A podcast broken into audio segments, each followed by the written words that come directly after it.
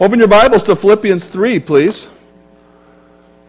I made a, a rare visit to Grizzly Tools a couple of weeks ago. And even more rare, I, I found a bargain that looked like it belonged in my shop. I actually found two things, but one of them was a, a 10 inch saw blade for my miter saw, and it was less than half price. And I thought, well, boy, I've got to have that. So I bought it, took it home, and and I actually do need a, a, a, blade for my miter saw because I tried to cut some aluminum with my miter saw. You ever done that? you have to be very careful. Uh, it worked out pretty good a couple of times. And then one time, there was kind of this explosion. and I kind of jumped back and counted my fingers. One, two, three, four, five, six, seven, eight, nine and a half. Yes, they're all there. But the aluminum looked like this. So I kind of dulled my blade. But I got this blade home from Grizzly and I was looking at the box and, you know, a certain number of teeth and, and it's made for a certain kind of cut. And then it had pictures of tools and it had no signs through some tools and yes through others. And mine was a no. It was the wrong blade for my saw. So I thought, well, maybe my old blade can be, can be sharpened. And so I took my blade to a sharpening shop. Oh, yeah, no problem. We can sharpen that, and it's going to cost less than half of what the blade was. So I took the blade back to Grizzly, and, and uh, now I'm in, you know, be in good shape when I get that home. Value is a personal thing. You know the old saying, one man's junk is another man's treasure? That's where garage sales and the restore come from. I was driving down the street yesterday, and you know it's spring because people are having yard sales. They're just waiting for the sun to shine, and boom, they're out there. And, and somebody is out there buying the old stuff from those people. Now, I know they've got a house full of old stuff themselves. But they're going to buy their old stuff, and then they're going to go home and take their old stuff and put it on sale. Value what's important, what's valuable. In Philippians 3, the Apostle Paul today is going to talk to us about how valuable Christ was to him. I would like to read the passage we looked at last week and then move on to this week. So we'll start in chapter 3, verse 1. Finally, my brethren, rejoice in the Lord. For me to write the same things to you is not tedious, but for you it is safe. Beware of the dogs, beware of evil workers, beware of the mutilation. He used those words to talk about false teachers. For we are the circumcision who worship God in the Spirit. We rejoice in Christ Jesus, and we have no confidence in the flesh. Though I also might have confidence in the flesh, if anybody else thinks he could have confidence in the flesh, I more so. Circumcised the eighth day of the stock of Israel, of the tribe of Benjamin, a Hebrew of the Hebrews, concerning the law, a Pharisee concerning zeal, persecuting the church, concerning the righteousness which is in the law, blameless. But what things were gained to me, these I have counted loss for Christ. Yet indeed I also count all things loss for the excellence of the knowledge of Christ Jesus my Lord, for whom I have suffered the loss of all things, and I count them as rubbish that I may gain Christ and be found in him, not having my own righteousness, which is from the law, but that which is through faith in Christ, the righteousness which is from God by faith, that I may know him and the power of his resurrection and the fellowship of his sufferings, being conformed to his death, if by any means I may attain to the resurrection from the dead. In verses 1 through 7, Paul reflected on his earlier life. Now, he didn't say, I have confidence in my flesh for salvation, but he said, if anybody could have it, it would be me.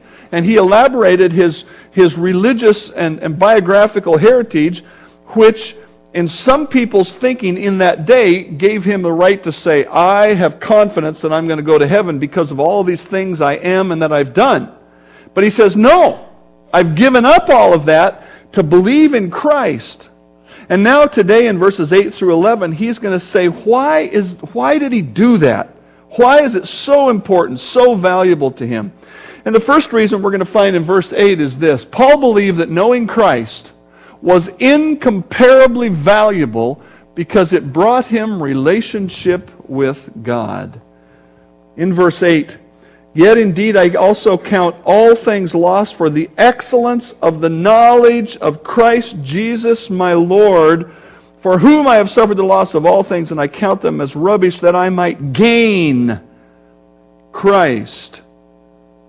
We understand that, that Christ is both the path to God and God Himself, and He came into relationship with God. What was Paul's pride and joy before he knew Christ? Well, verses 4 through 6 that we just read elaborates his Jewishness. We could add this verse to it right here. I am indeed a Jew, born in Tarsus of Cilicia, but brought up in this city at the feet of Gamaliel, taught according to the strictness of our father's law. What's this talking about? In that day, they didn't have colleges or seminaries like we would have today, where it's a, sort of an independent school and everybody kind of goes there and studies, there would be a man who would be a well known and well respected teacher, and he would have a group of students, to our way of thinking, apprentices, a small group who connected themselves to him. That's actually where the idea of a disciple and a teacher, those words that Jesus used with his disciples, that's where it comes from in that ancient day. And so Paul said, I sat at the feet of Gamaliel. Now, the reason he said sat at the feet, and, and the reason I'm pointing at the chair is in that day, if you were the teacher, you sat. It was a sign of authority. Uh, you know, a number of times when Jesus taught, he sat down. Remember Mary and Martha, and Mary came and sat at his feet there was a certain amount of humility being demonstrated. You're the teacher, I'm the student. The teacher would sit, the people would sit at his feet. And so when he says, I sat at the feet of, I was brought up at the feet of Gamaliel, he's saying, I went with this one teacher. Now, in our day, that would be similar to saying, I have a law degree from Harvard. Okay? Or, or whatever prestigious institute in your field of thinking, you know, a, a science degree from MIT or uh, whatever it might be. You know, in Washington State, you might say, I have a law degree from the University of Washington Law School or something like that. The Apostle Paul went to the best teacher that there was, and he was brought up in the strictness of his father's law, the father's law. And so he took pride in that. He took joy in that. He looked back and said, This is something. But when he came to faith in Christ, look at verse 8, he said, I count all things as loss for Christ.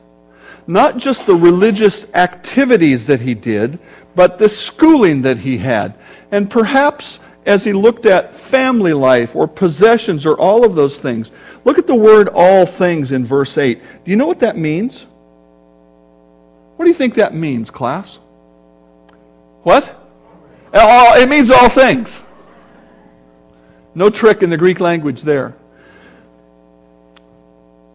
Could the Apostle Paul be saying food and clothes and a home and a retirement fund and a family and a reputation and a vacation and the esteem of colleagues and importance in the world and physical safety, could he be saying, all of those things to me are like rubbish compared to knowing Christ? He said, that's all of the stuff of life. And then here's knowing Christ. Now, he didn't say, I don't want to eat anymore. He didn't say, I don't want to wear clothes and be in a warm place. But he said, when I look at the stuff of life, whether it was my world class education or all the religious things I did, or, or the things that I've had to sacrifice, like safety and, and, and being hungry and, and things like that, when I look at that and I look at Christ, I say, that's a bag of garbage. Wow, that's a radical, that's a radical kind of commitment. Here's some examples in the scripture of people who didn't see it that way. For Demas has forsaken me, having loved this present world.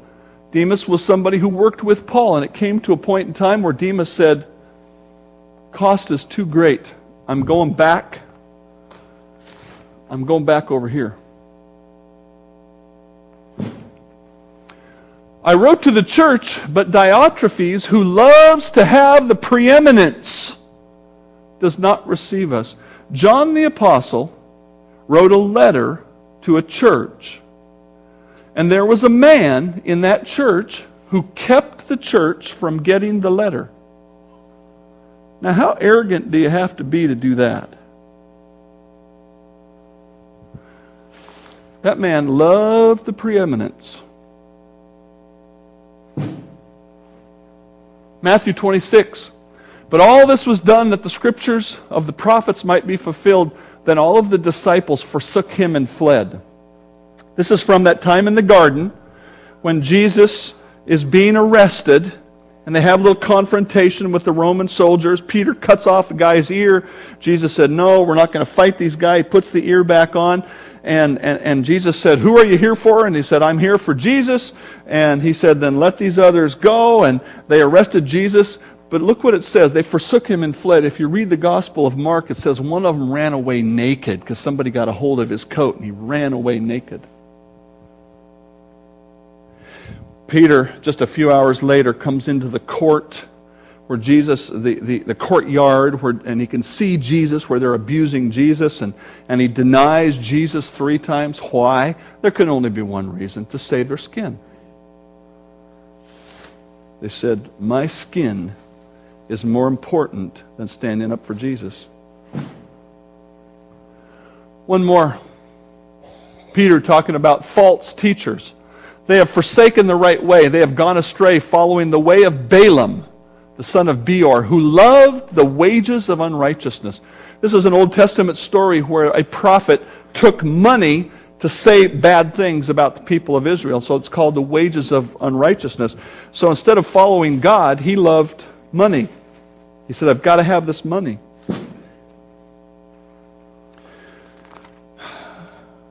The Apostle Paul compared the stuff of life to knowing Christ, and he said there's no comparison. Look at verse 8. In the New King James, there's a word used which is excellence. I count all things as loss for the excellence of knowing Christ. And it literally is the word surpassing or surpassingness. In other words, you know, if, if, if we were to put things on a scale and say, here's the stuff of the world and here's Christ, and we think, well, the scale will go like this. No, the Apostle Paul said this scale goes all the way to the bottom, and this scale has no weight whatsoever. He said, knowing Christ is, is, the, is surpassing every other thing. Why would the Apostle Paul put such a high value on knowing Christ. Why did he put such a high value there? Well, I, I would submit to you uh, that it was because he got to know God. Listen to these verses from Hebrews 10.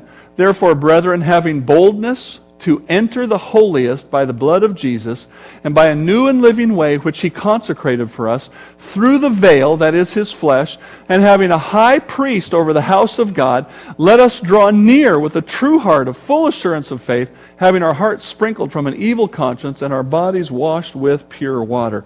You know, when we read that, we understand that it's saying we can come right into the presence of God and we rejoice in that and that's all great. Put yourself in the mind of Paul raised in the strictness of the Jewish religion before the temple fell down. There is imagery here that goes right back to that temple. And if you remember your Old Testament and the law, the, the temple would say be a big room like this, and then, uh, and then outside there was an area, the courtyard. But right here, if you imagine a, a, a room about this big, and in here was, was the, uh, the ark with the, with the angels with their wings spread. And how many times a year did somebody come into this room? One time. And who was it? The high priest. And he brought in blood once a year on the annual Day of Atonement. One guy, one time a year. But the Apostle Paul said, Now that I know Jesus Christ, he, I can come right into the holiest He's talking about this room as, a, as an image of the presence of God. That's what it was on earth. God made himself known here, but he, he wasn't here completely. He was in heaven, he was in the whole world, but he made himself known. The Apostle Paul said, I can go right into God's very presence because of what Jesus Christ has done. And you have to remember that that's what Paul was after his whole life. He was trying to, to earn favor with God by doing all of these deeds. And, and now somebody comes along and says, Look, you can't do any good deeds to earn favor with God. You, you, you're a sinner. And so Jesus Christ died on the cross. He paid for your sin. And if you will believe in Christ, God will take your sin away and you can come right into the very presence of God. That's what Paul had been after and after and after his whole life, and now he gets it. Turn with me to Acts chapter 9. Acts chapter 9 is the story of the conversion of the Apostle Paul. You see, I realize that the people around you in the world are not seeking God, but they're seeking the things only God can bring. And so they're very much like the Apostle Paul. Acts chapter 9, verse 1. Then Saul, that was his name before he came to faith in Christ, Saul, still breathing threats and murder against the disciples of the Lord, went to the high priest and he asked letters or, or letters of approval to the synagogues of Damascus so that if he found any who were of the way, that's a reference to Christianity, whether men or women, he might bring them bound, that's in chains, to Jerusalem. And as he journeyed, he came near to Damascus, and suddenly a light shone around him from heaven. And he fell to the ground, and he heard a voice saying, Saul, Saul, why are you persecuting me?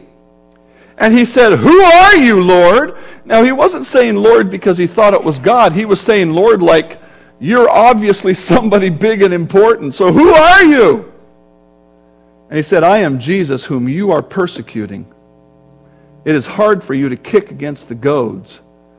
So he, trembling and astonished, said, Lord, what do you want me to do?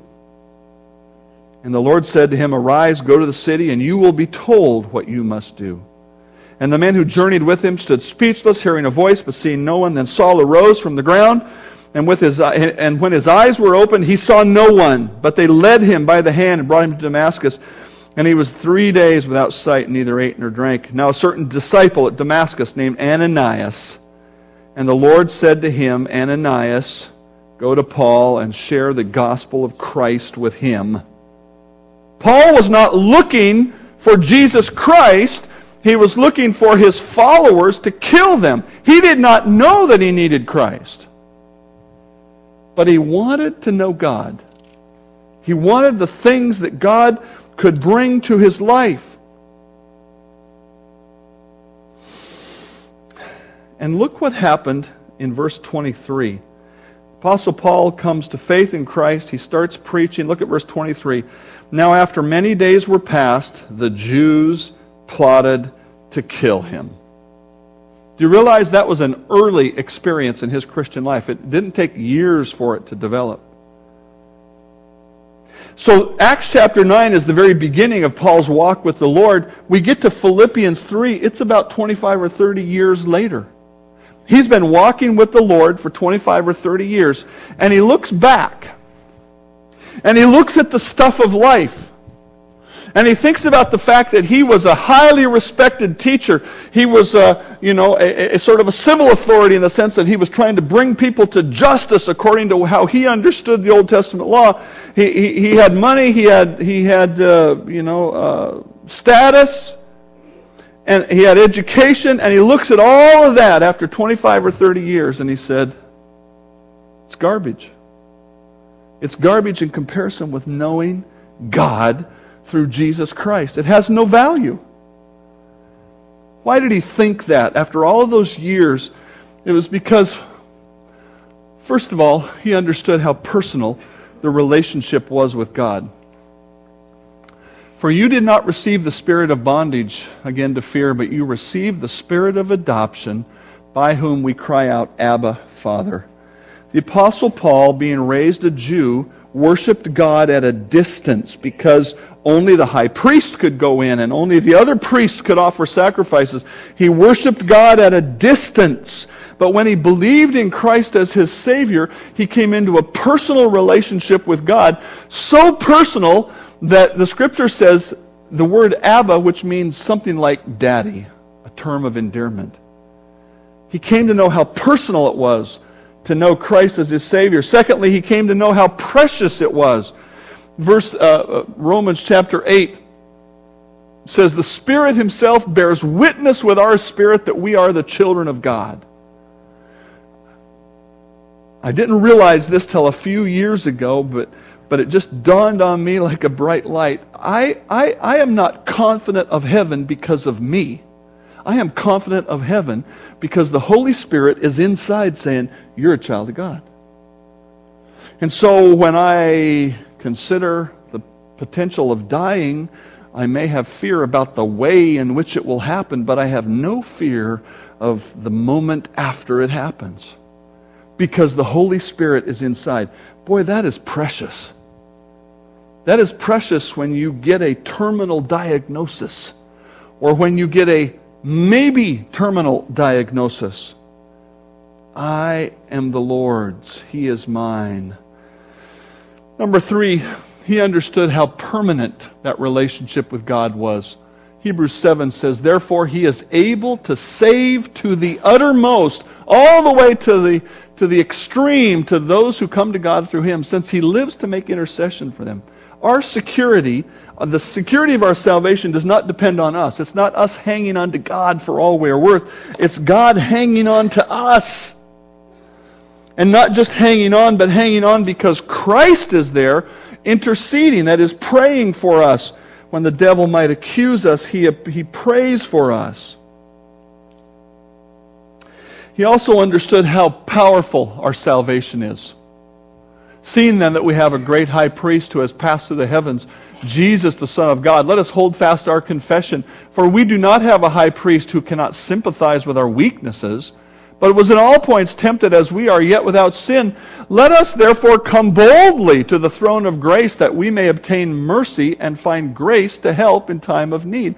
Again, the Apostle Paul said, I can come right into God's throne room and ask for the things that I need. He also understood how peaceful it was or is, My little children, these things I write to you so that you may not sin. And if anyone sins, we have an advocate with the Father, Jesus Christ the righteous. Every Christian sins, some more than others. I'm not saying that's okay. I'm not giving you approval. I'm just saying it's normal. First John says we sin and he says, what we should do is confess our sin. And when we confess, he cleanses us.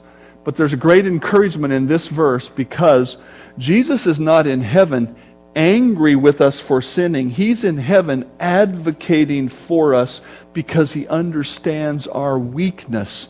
And so that gives us peace when we do sin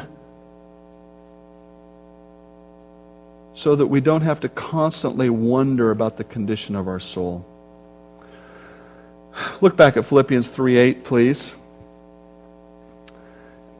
Paul uses a, a really odd construction in the Greek language when he starts this verse.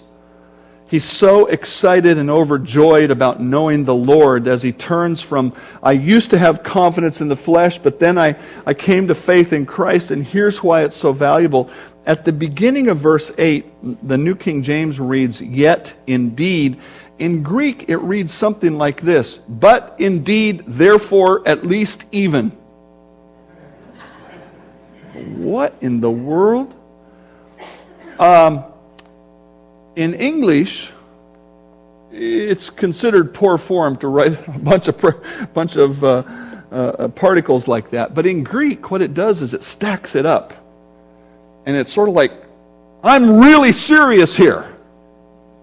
That's what he's doing. And he says, I'm, I'm really serious that that when I look at the rest of life, I see it as rubbish. I don't, I don't see value when I compare it to knowing Christ. Now, again, he's not saying we should all sell everything we have and, and, and live poor. He's not saying that. But he's saying is the real value is in Christ. And he uses the word that's translated in the New King James, rubbish, to describe it. And really, that's too nice of a word. Because that word either means, like the King James translates it, dung, or what the animals leave in the yard. Or it means the stuff you throw away that's not good enough to eat off the table. In my parlance, that would be gristle or peelings or that sort of thing. And so he's really talking, he's using a word that's very intensive about garbage. And he says, the stuff of life doesn't matter in comparison to knowing Christ. I was greatly challenged by this verse this week. How important is the stuff of life to me? Jesus put it this way What will it profit a man if he gains the whole world and loses his own soul?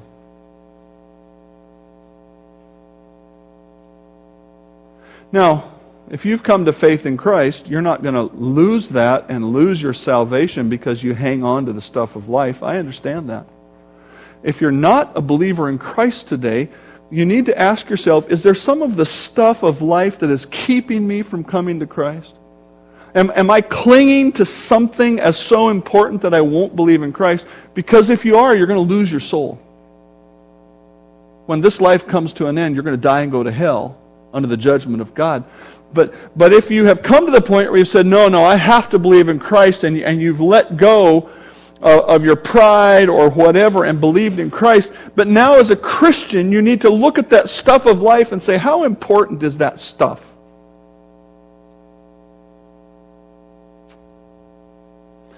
How important is that stuff? Paul believed that knowing Christ was incomparably valuable because it brought him relationship with God. Number two, Paul believed that knowing Christ was incomparably valuable because he gained the righteousness of God. Look at verse 9, please. He said, I count the stuff of life rubbish that I may be found in him not having my own righteousness, which is from the law, but that which is through faith in Christ. The righteousness which is from God by faith. Before Paul knew Christ, his greatest desire was to walk righteously according to the law, but his reality was one of constant failure. And this is a personal testimony from him in talking about trying to live up to God's standard. What shall we say then? Is the law sin? Certainly not. On the contrary, I would, I would not have known sin except through the law. For I would not have known covetousness unless the law had said, You shall not covet. But sin, taking opportunity by the commandment, produced in me all manner of evil desire. For apart from the law, sin was dead. I was alive once without the law, but when the commandment came, sin revived and I died. And the commandment which was supposed to bring life, I found to bring death. For sin, taking occasion by the commandment, deceived me and it killed me. One commentator I read this week had an interesting perspective here, and he might be right. When the Apostle Paul talked about the law, he said, As to the righteousness found in the law, I was blameless. He says that earlier in this passage. He didn't say I was per- sinlessly perfect. But he said, as to the righteousness in the law. Now, how would people have judged him on the righteousness in the law? They would have judged him on the outside. And what is the sin he's talking about right here? The sin of coveting, which means to want something that somebody else has. Where does that sin mostly happen? On the inside, in the mind and in the heart. And is it possible that the Apostle Paul was scrupulously righteous on the outside, and as he walked through his life before he came to faith in Christ, people said, Wow, look at Paul. And he thought, Yeah, look at me. But inwardly, he was going, I want that. And I want that. And why can't I have that? The Apostle Paul was trying to be righteous, trying to be righteous, trying to connect with God, and he couldn't do it. Nobody can. And that's why Christ had to die for our sin. The very thing Paul wanted, which was to live a righteous life, he couldn't do. And that's why he rejoiced so much in this. Just as David in, the Old Testament describes the blessedness of the man to whom God imputes righteousness apart from works. Blessed are those whose lawless deeds are forgiven and whose sins are covered. Blessed is the man to whom the Lord shall not impute sin. Now, there's a couple of words there that might trip you up, and one of them is the word impute. The word impute means to hold against. And he says, The man to whom God does not hold his sins against him, that man is blessed. When does God stop holding our sins against us? When they are taken away by the death, burial, and resurrection of Jesus Christ. God poured the punishment for our sin onto Christ. And when I believe in Christ, God takes our sins away, just as if this might be your sin. God takes your sin away from you, and, and He takes it away, the Scripture says, as far as the east is from the west, and He stops holding your sin against. And what is the result of that? That man is blessed. You know what the word blessed means in the Old Testament? It means happy. Happy. Why are people happy when their sins are taken away? Can anybody tell me? Because it feels good. When God lifts that burden off of you and you think, I'm not a sinner anymore. I'm a saint. I'm on my way to heaven. You think, yes! And that's the way the Apostle Paul was. He was trying and working and working to be good enough to go to heaven, to good enough to relate to God, and he couldn't do it. He kept failing. And when he came to faith in Christ, God took that sin away, and he went, and he thought, wow, this is what I've been after. Paul believed that knowing Christ was incomparably valuable because he gained the righteousness of God. And lastly, oh, excuse me, let me, let me just put this up here for you. The path to happiness is righteousness. The path to happiness is righteousness. God never tells us to pursue happiness in His Word. He never tells us to pursue joy. He tells us to pursue righteousness. And when we think right and we act right, we feel right. And that's what the Apostle Paul is saying. Man, I came into right relationship with God and I feel good. Number three, Paul believed that knowing Christ was incomparably valuable because it brought him the power of the resurrection of Christ. Look with me again at verse 10.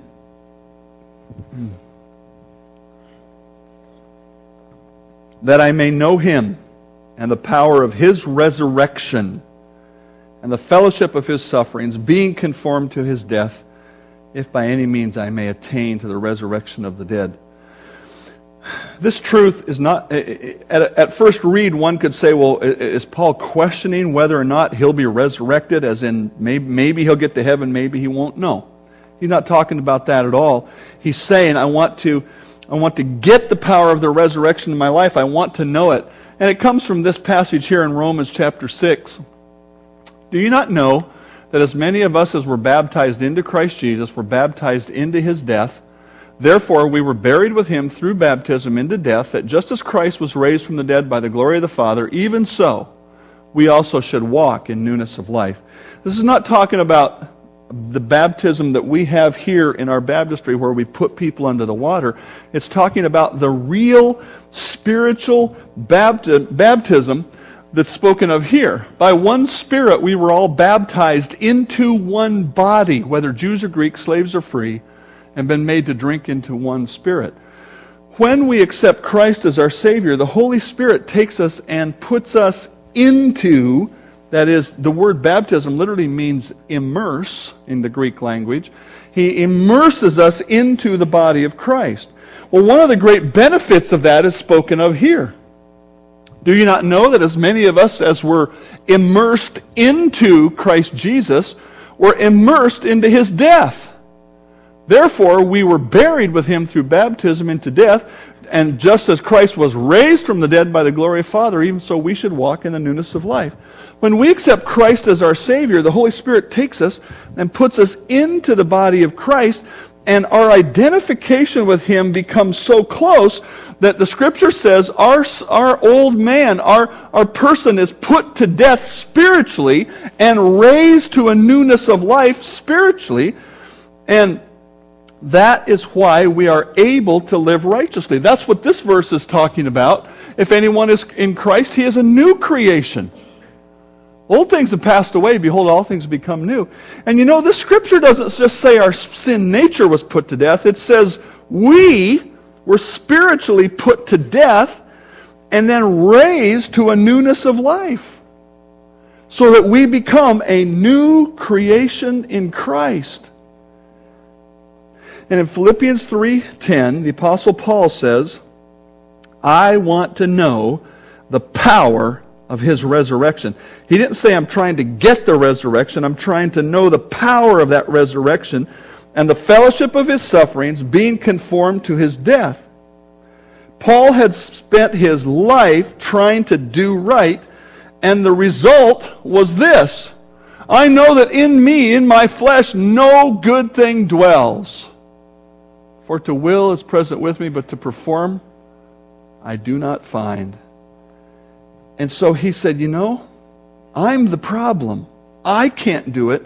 But if I believe in Christ, my sin nature will be crucified, and I will be raised to a newness of life, and there will be power for the Christian life. Paul valued knowing Christ because through that knowledge he could obtain real spiritual power, spiritual growth. The phrases fellowship of his suffering, being conformed to his death, and attaining to the resurrection are all phrases that refer to Paul's responsibility to take advantage of the spiritual death, burial, and resurrection. He said, I have been put to death and brought to newness of life, and now I want to use what has happened. That's what these verses in Romans 6, as he continues on, are talking about. Reckon yourself to be dead, but alive, dead to sin, but alive to God. You see, God tells us that we have a position in Christ, but also a practice. When I believed in Christ, I died, a new life was raised, but now I have a responsibility to see that and to act on it. That is to reckon it. I reckon so, they say down south. The word reckon is an accounting term which means to, to look at it and say, this is true. In other words, as a Christian, there's a temptation to say something like this. The, the topic of Romans 6 is sin and righteousness. And the temptation is to say, I can't help myself. I just keep sinning. And Paul says, No, no, no, no, no. He said, When you believed in Christ, you died and were raised to a newness of life. That is the fact. Now, Christian, you have to decide that it is so, which means you have to look at sin and say, No and to righteousness and say, Yes, that's what this passage says. Therefore, do not let sin reign in your mortal body, that you should obey its lusts. Years ago, President Reagan's wife, Nancy, created a campaign against drugs. And the campaign was just say no to drugs. And it failed horribly because people couldn't say no. Because they looked in themselves and they said, I can't do it. But, Christian, what you need to understand is you you have been crucified. Your sin nature is put to death. You've been raised with the newness of life. You can say no to sin. The problem is we don't really want to that bad. Because there's certain sins we kind of like. He says, do not let sin reign. If God gives us a command, it is possible.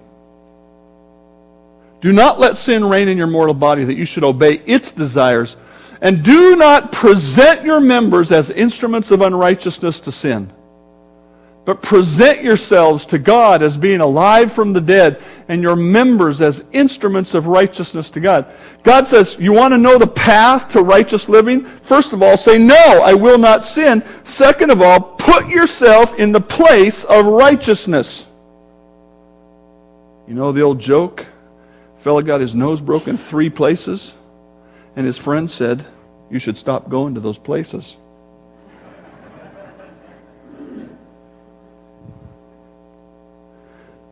Knew an alcoholic once who said, You know, on my way home, my habit has been to stop at this place and have a beer or many.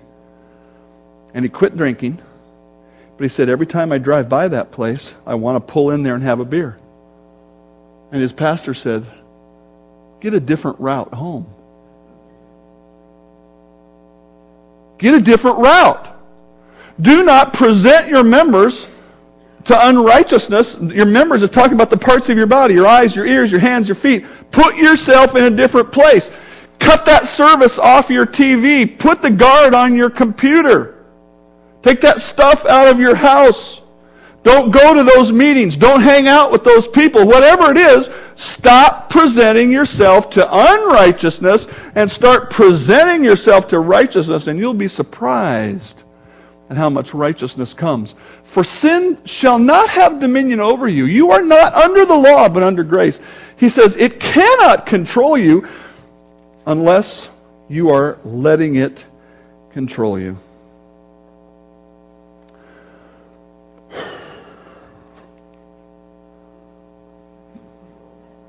My wife said I needed to clean up the house this week.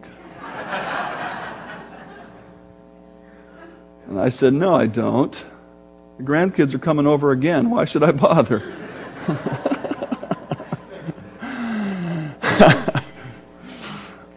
I'm thankful that my house has never been that dirty. That's a picture from the TV show Hoarders. That's, that's somebody's real house where they really live. So's that.